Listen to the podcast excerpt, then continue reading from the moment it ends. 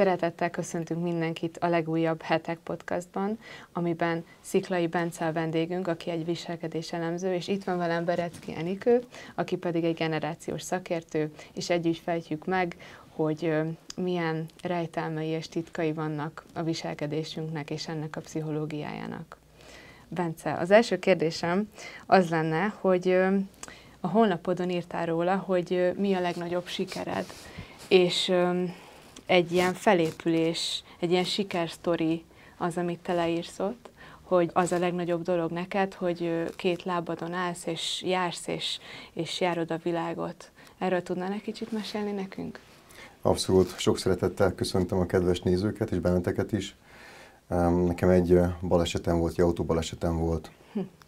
három évvel ezelőtt, ami hát majdnem egy, egy tragédiával végződött, majdnem halálos autóbalesetet szenvedtem a dzsungel közepén, Guatemalában, Latin Amerikában, tehát egy angol cégnél voltam kiküldetésben, és hát túl gyorsan mentem, nem vettem észre egy úthibát, felborultam, úgyhogy ennek következtében hát három, négy felé tört a gerincem, illetőlegesen a csípőm is nagyon sok helyen eltört, belső sérülések, leszakadt a lépem, össze kellett varni a vesémet, a májamat, hát az S1-es, 2-es, meg az L4 előttös csigolyáim azok széttörtek, úgyhogy azt mondták, hogy soha az életben nem fog többet járni. És hát hittel, rengeteg vizualizációval, és azzal a támogatással, amit tényleg a családomtól és a barátaimtól kaptam, úgy gondolom, hogy tényleg az Adidas reklám az megvalósulni látszik, vagy látszott, hogy az impossible is nothing, és hát, mint láttátok, a saját lábamon jöttem be, hát én hat hónapig ugye tényleg kórházban voltam, nem tudtam kiszállni az ágyból, ugye, de hát gyakorlatilag én deréktől lefelé majd nem béna voltam, azt lehet mondani, és újra tanultam járni, és hát amikor az ember azzal szembesül, hogy, hogy milyen természetesnek vesz dolgokat, és hogy milyen nagy dolog az mondjuk, hogy hát a saját lábadon ki tudsz menni a WC-re például, akkor így átértékeled a, az életnek a, az értelmét, úgyhogy, úgyhogy igen, talán azt gondolom, hogy a, a szakmai sikerek mellett ez a, ez a legnagyobb eredménye, amit, amit idáig sikerült elérni, tehát kétszer tanultam megjárni. Wow. Nagyon érdekes dologgal foglalkozol, profilozással, ami azért egy nem mindennapi tevékenység, és beszélgettünk egy kicsit a műsor előtt, és említetted, hogy egy nem mindennapi példaképed mentorod van, akivel együtt is dolgozol, egy Igen. amerikai szakember. Egy pár mondatban el tudnád mondani nekünk ki is ő? Abszolút, őt Chase Hughes-nak hívják, és őt egyébként pont tegnap választották meg a Top 30 Guru, az egy ilyen elismert fóruma, egy globális fórum, és minden egyes szakterületről ugye éves szavazást tartanak, hogy, hogy ki a legjobb ugye a világon, és hát Chase Hughes választották most meg pont tegnap, úgyhogy posztoltam pont social médiám, és hát van akkor a szerencsém, hogy, hogy én vele tanulhatok, ő az én mentorom példaképem, és hát ő, ő konkrétan 20 éven keresztül képzett különböző kormány, amerikai kormányügynökségeket, NATO hírszerző ügynökségeket, hát profilozásra, viselkedéselemzésre magyarul, illetve befolyásolás technikára és, és testbeszédelemzésre. Egyébként szorosan összefügg. És neked hogyan kezdődött mindez? Hogy hogyan kap, kerültél kapcsolatba ezzel a témával? Képzeld el, hogy olyan mákon volt, hogy a nővéremet elvette, amikor 21 éves voltam, egy, egy ex-NATO különleges katona. És az egész 20-as éveimet azzal töltötte, hogy próbált embert faragni belőlem, több-kevesebb sikerrel, és hát ő volt az, aki, aki először bevezetett engem a, a, a testbeszédnek a világába, uh-huh. illetve hát olyan tippeket és trükköket tanultam tőle, amit úgy gondolom, hogy talán kevés ember tud a világon. Úgyhogy nagyon nagy megtiszteltetés volt. Természetesen nagyon jó vagyunk, mert tartjuk a kapcsolatot, csak az útjaink külön váltak azóta, már én is felnőttem talán, és ő vezetett ebbe a világba bele. Chase akkor szerelte ugye az amerikai különleges haderőtől. Tehát eh, ezek az anyagok, amiket, amiket én hoztam be, vagy hozok be Magyarországra, ezek nem voltak még két évvel ezelőtt ismertek a, a civil szféra számára. úgyhogy abszolút ez egy ilyen, egy ilyen online kapcsolatként indult, és ami odáig vezetett most, hogy ugye, itt az európai álláspontot azt, azt én viszem. Nagyon érdekes, de hogyan látja a világot egy profilozó? Szerintem sokkal empatikusabban. Hát ugye én viselkedés befolyásolással is foglalkozom. Van a sensory, egy érzékszervünk, ugye először, hogy bejön az információ, arról van egy percepciónk, arról van egy gondolatunk, és azon van egy viselkedés, ami kiváltódik. De igazából ez úgy szokott menni, úgy tudod megváltoztatni a viselkedésedet, hogy, vagy a gondolataidat, vagy a percepciódat, hogy először megváltoz, pont fordítva van. Ezt megváltoztatod a viselkedésedet, az megváltoztatja a gondolatodat, az megváltoztatja a percepciódat. Uh-huh. Hát ez felettébb érdekes, és hoztál nekünk ilyen, ilyen ö, periódusos táblához hasonló ö, táblázatot. Erről tudnál egy kicsit beszélni, Persze. hogy, hogy ez, ö, ezt hogyan használjátok gyakorlatban, vagy mire használod pontosan? Hát ez kérlek szépen, hogyha az FBI-nak a keleti partjának a központjába betévednél esetleg, akkor ez ilyen 5 méteres falon láthatod ez kirakva. Gyakorlatilag nem más, mint egy olyan periódusos rendszer, ami ilyen összefüggéseiben uh, mutatja meg magát a viselkedést. És hát uh, most mondok egy nagyon eklatáns példát, tehát a, legyen a kar, keresztbetett kar, uh-huh. jó, mert azt, azt mindenki szereti. Tehát a keresztbetett igen, karnak is egyébként, és a kedves néző amúgy tudom, feltesszük majd a videó mellé, tehát én minden est, az értékátadásnak a híve vagyok. Tehát az azt jelenti, hogy a lehető legtöbb dolgot, amit, amiről beszélek egyébként, azt megtalálható az én honlapomon, ez is a viselkedés periódusos rendszere is teljesen ingyen letölthető. Ez nem veszélyes, hogy így kiadod ezt a táblázatot? Nem hiszem, hogy ez veszélyes, mert tudod, ez egy olyan dolog, hogy mindenkinek a kezében ott lehet egy kés, uh-huh. amit tudsz répaszeletelésre is használni, vagy pedig gyilkolásra. Tehát, hogy ez, ez attól függ, hogy, hogy, hogy mire használod éppen ezt a dolgot. Igen. Um, a, azért merem ezt kiadni a kezemből, mert sokkal fel, tehát nagyon sok háttéranyag, tudás és munka kell ahhoz, hogy ezt a fegyverszinten tudjad használni adott esetben másoknak a, a befolyásolására, vagy pedig elemzésére. Ugye a legnagyobb hiba a testbeszéd elemzésben az az, hogy, hogy azt vesszük, hogy ha valaki keresztbe tette a kezét, akkor az bizonytalan. Pedig ez lehet, hogy egyáltalán nem így van. Fél évvel ezelőtt még 106 kiló voltam, az azt jelenti, hogy elég nagy volt a hasam, képzeljétek el, hogy rászoktam arra, hogy állandóan keresztbe volt a karom. így volt kényelmes, a nagy hasamra rátettem, és akkor így pihen, így néztem a tévét, vagy valami. Na most, hogyha ha, ha valaki megnézi, és ebből az egy jelből ezt a konklúziót vonja le, hogy én bizonytalan vagyok, akkor az hamis. Uh-huh. Tehát ugye mindig ugye, pont a lényege a testbeszédelemzésnek, hogy több jelet veszek alapul kérdezés előtt, közben és után. Uh-huh. És nézem ugye a, a stressz, stressz reakcióját, illetve az alapvonaltól való eltérését a másiknak. Most ugye, amit ebből rögtön lehet látni egyébként, az az, amit én nézek, a sokszor az, hogy melyik kéz van felül. Egy kis uh-huh. apróság. Ugye melyik kéz van felül? Nekem a bal kezem van most felül, mint látjátok. Egyébként én rejtett balkezes vagyok. Zárójelbe uh-huh. jegyzem meg. Tehát a lapátot is így fogom, nem pedig a másik oldalról. Általában éve a domináns kéz szokott felül lenni uh-huh. az embereknek. Ez miért fontos? Erőszakos viselkedés előrejelzéskor rendőri egységeknek ilyesminél szoktuk ezt oktatni, hogy ugye amikor valaki támadni készül, akkor általában véve ezt tudják a kollégák, az, az ütőlába az hátra megy, akár két-három centit is. És akkor az ütőlába az hátra megy, akkor az magával húzza a jobb vállat is, ugye a domináns vállat is. Tehát, hogyha én tudom azt, hogy én most nyilván én most megtévesztő, ezért kell profilozni, tehát hogy megcsekkolni, hogy például én még melyik kézzel ugye írok, és rájönnek arra, hogy hát ez jobb kézzel ír, akkor én valószínűleg jobbkezes vagyok, tehát levonom a konklúziót, hogy egy jel nem jel, attól még, hogy így van a kezem, hogy nem biztos, hogy én ugye balkezes vagyok, és nem biztos, hogy a bal vállam fog hátmenni, és bal kézzel fogok ütni, hanem mivel jobb kézzel írok, ezért pont az ellenkezője. De ugye, eh, amikor az ütőláb hátralép, akkor fel, visszamegy ugye a, a, a domináns váll is vele, és hát szokták azt mondani, hogy a, a láb, ugye az a legőszintébb testrésze a e, testbeszéd szempontjából a, e, igen, az embernek. Ugye itt igazából az az, az az összefüggés, hogy minél messzebb van az agyattól a testrészed, annál koordinálatlanabb annál kevésbé vagy hatással. Hát ezért mondják, hogy nagyon őszinte. Uh-huh. Viszont tehát hogy eléggé furcsán néz neki, hogy, hogy most én beszélgetek hozzád, és akkor így benézek a, a izé alá, hogy hogy van, főleg, főleg mondjuk egy, egy olyan éles helyzetben, amikor rendőri akcióról van szó, akkor nem az van, hogy ja, csókolom, mert is akkor úgy látom, hogy jól látom, hogy három centivel hátrébb lépett, akkor most igen, meg fog igen. ütni.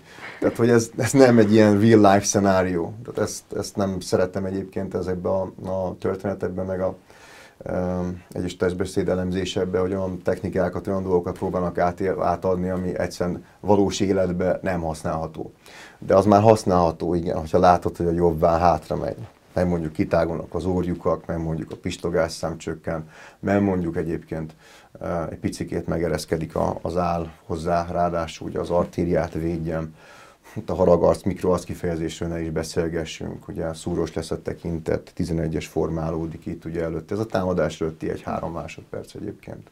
Hát ez nagyon jó, hogy ezt ennyi tanulás után így látjátok, de azon gondolkoztam, hogy vajon a mi generációnk, vagy az Z-generáció önikő szerinted mennyire látja ezeket a nonverbális jeleket? Érdekes, meg pont ezen gondolkoztam, amikor a Bence említetted, hogy képzéseket tartottatok, meg tartotok cégeknek. Igen. És ott én is, hogyha cégekkel dolgozom együtt, gyakran megfogalmazódik ez a problémaként, hogy úgy érzik, hogy a mai fiatalok kevésbé ügyesek, jártasak a interpersonális kommunikációban, mint akár az előző generációk.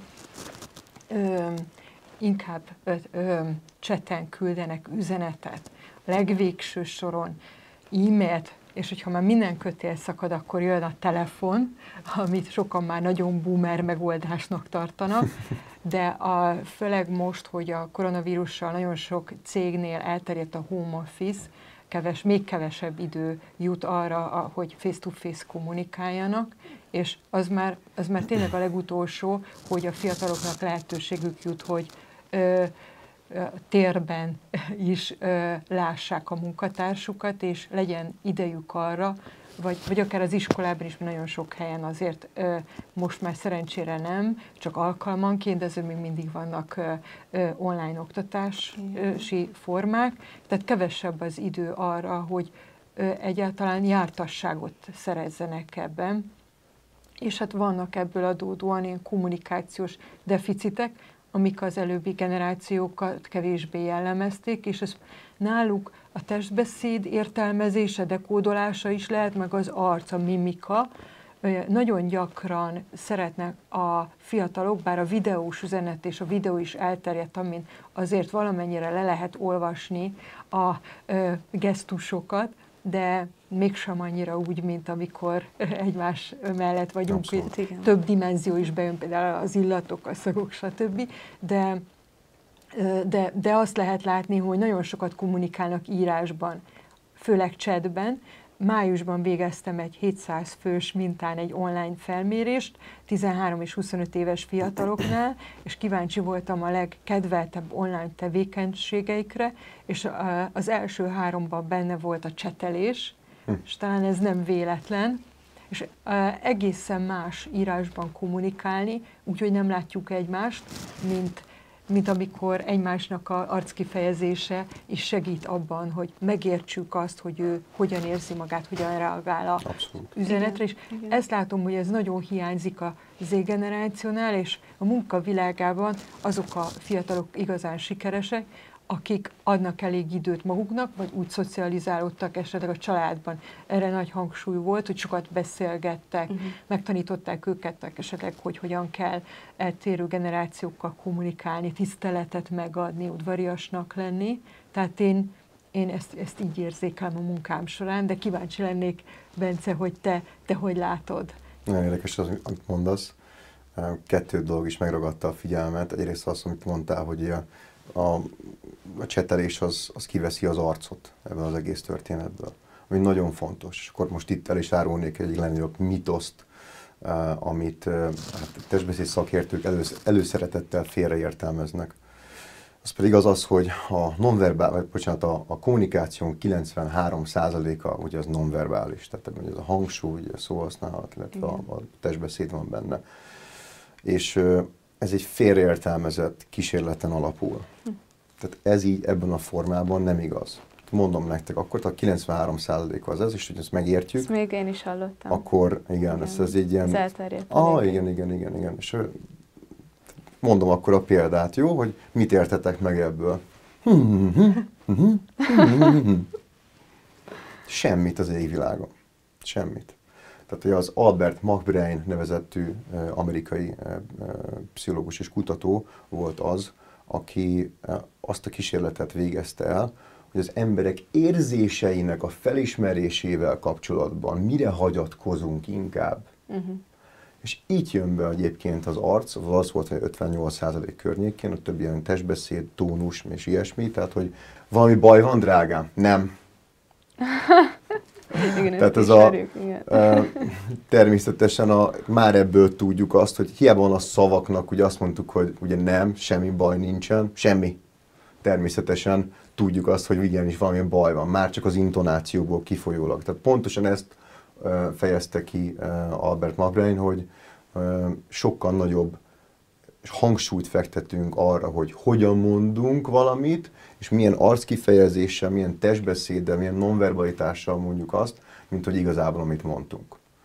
Tehát nem igaz az, hogy az 93% a nonverbális, amikor akkor igaz, amikor az érzéseinknek a felismeréséről beszélgetünk. Akkor így van.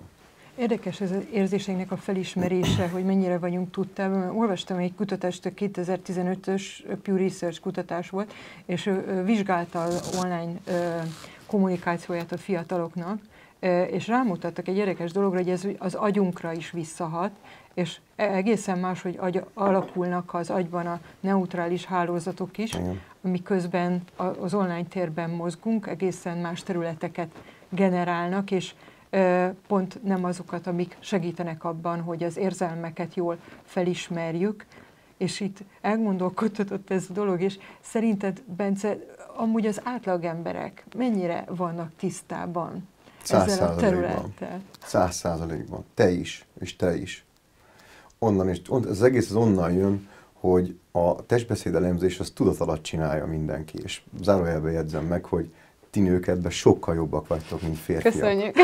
Tehát ez a, amikor, mit tudom én, elmegyek, elmentem bemutatni valamelyik barátomat, amikor még én középiskolás voltam, valami, és akkor tudod, az, amikor az édesanyád azt mondja, hogy én nem tudom, nem tudom, hogy mi baj van vele, de valami nem stimmel.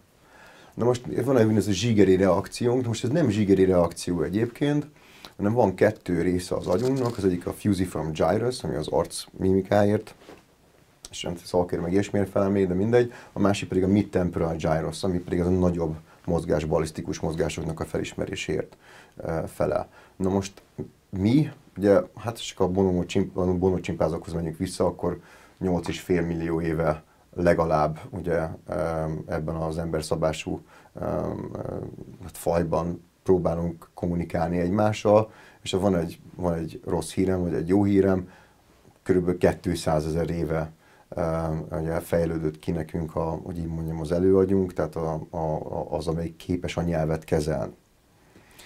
Úgyhogy az emberiség történelmében ennyi időt beszélünk, és ennyi időt nonverbalitással beszélünk.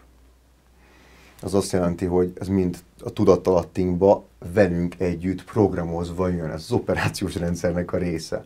Úgyhogy mindenki csinálja ezt egyébként, attól függetlenül, és az a másik dolog, hogy szerettem volna kiegészíteni, amit mondtál, hogy, hogy attól függetlenül, hogy nem beszélünk ott, nem, tehát, hogy nem szóban beszélünk, és stb., attól függetlenül az agyad ezt folyamatosan csinálja. És abban a pillanatban, amikor diszonancia van a testbeszéd és a verbalitás között, na, akkor jön az úgynevezett tökéletes hatodik női érzéketek, sokkal előrébb, és azt mondja, á, valami nem stimmel. Uh-huh. Úgyhogy mindig szkenneli a tudatalattid egyébként, uh-huh. hogy mit mond a másik, és hogyan mondja a másik. Egyébként, hogyha a metaverzumban élnének az emberek, ahol alapvetően mindenki virtuális térben van, és nincsen uh-huh. igazából gesztikuláció, nem látod a mimikákat, hogy, hogy mit közölnek nonverbálisan, az milyen hatással lenne egy, egy emberi életre? Tehát, hogy amikor leveszi a virtuális szemüveget, és, és kilép a, a metaverzumból. Mit értesz metaverzum alatt pontosan? Hát a Facebook, Mark Zuckerberg létrehozott egy olyan platformot, ahol az emberek belépnek VR szemüvegeken keresztül, és, és igazából új dimenziókba élnek, de közben meg csak egy szemüveg van rajtuk. Abszolút, de akkor is ugye vizuális bejövő információk alapján ugye kapja a szem az infót. Tehát ez nem azt jelenti, ha jól ezért, kér, ezért kértem, hogy definiáld. És, mert és hogy, avatárok de az avatárokon is itt azon megy az AI, meg minden, most Igen. az egész robotika körül megy, hogy uh-huh. ezeket a facial gesture például hogyan tudjuk a lehető legjobban leutánozni. Ez nagyon fontos a, eh, ahhoz, hogy emberséges környezetet teremtsünk. Tehát, hogy hiába vannak avatárok egy metaverzumban, uh-huh. hogyha az emberszerűvé akarják csinálni, akkor nagy valószínűséggel gondolom, hogy hogy azok az érzések eh, tükröződni fognak a, a másikon. Na most, hogy ezt hogyan oldják meg, azt nem tudom. Ha ezt nem tudják megoldani, akkor nagyon nagy gázba leszünk. Uh-huh. És te is ebbe látod a jövőt egyébként? Hát úgy gondolom, hogy a technológiai újítások azok elkerülhetetlenek, uh-huh. és biztos, hogy vannak nagyon jó hát upside-jai, bocsánat, nem akarok itt állandóan fancy angol szavakat használni. Azt, hogy jegyezzük meg, hogy hosszú ideig élt a Bence Angliában, és Igen. most is aktívan tevékenykedik a Szigetországban, úgyhogy ezért van néhány angol kifejezés. Igen, majd feliratozzuk. Bocsánat, kivágjuk, vagy nem tudom. Uh, igen, tehát, hogy biztos nagyon sok előnye van. sok sikerül összehozni. Biztos nagyon sok előnye van ennek az egésznek. Én valahogy a, a balanszot keresném egyébként a kettő között. Tehát nagyon sok technológia úgy gondolom nagyon jó, és előre viszi uh, a világot. A lustaság igazából előre, előre viszi, az emberi lustaság viszi előre. De nem tudom, hogy látjátok, de én úgy látom, hogy két, kettő év karantén után az embernek felüdítő, vagy egy üdítő élmény az, hogyha elmegy egy kávéra, és valakivel face-to-face találkozik, és, és kapcsolatot teremt. Szóval ez, ez nem veheti át teljesen azért a Hát nagyon személyes. remélem, hogy nem fogja. És valószínűleg tartom amúgy, hogy, hogy ezt azért nem is lesz ez teljesen átvéve, mert én alapvető emberi szükségletünk az, hogy szocializálódjunk. És hát ugye pont beszéltünk a, a virtuális térről, hogy ilyenkor, hát ha csak nem hiszünk tényleg a kvantumfizikában teljesen, és hogy akkor is tudnak a limbikus rendszerünk csatlakozni egymáshoz, tehát ugye tudjuk a tükörneuronok, stb. és akkor ugyanúgy gesztikulálunk. Ugye a raportépítés Daniel Goleman szerint három kritikus tényezőre tevődik vissza.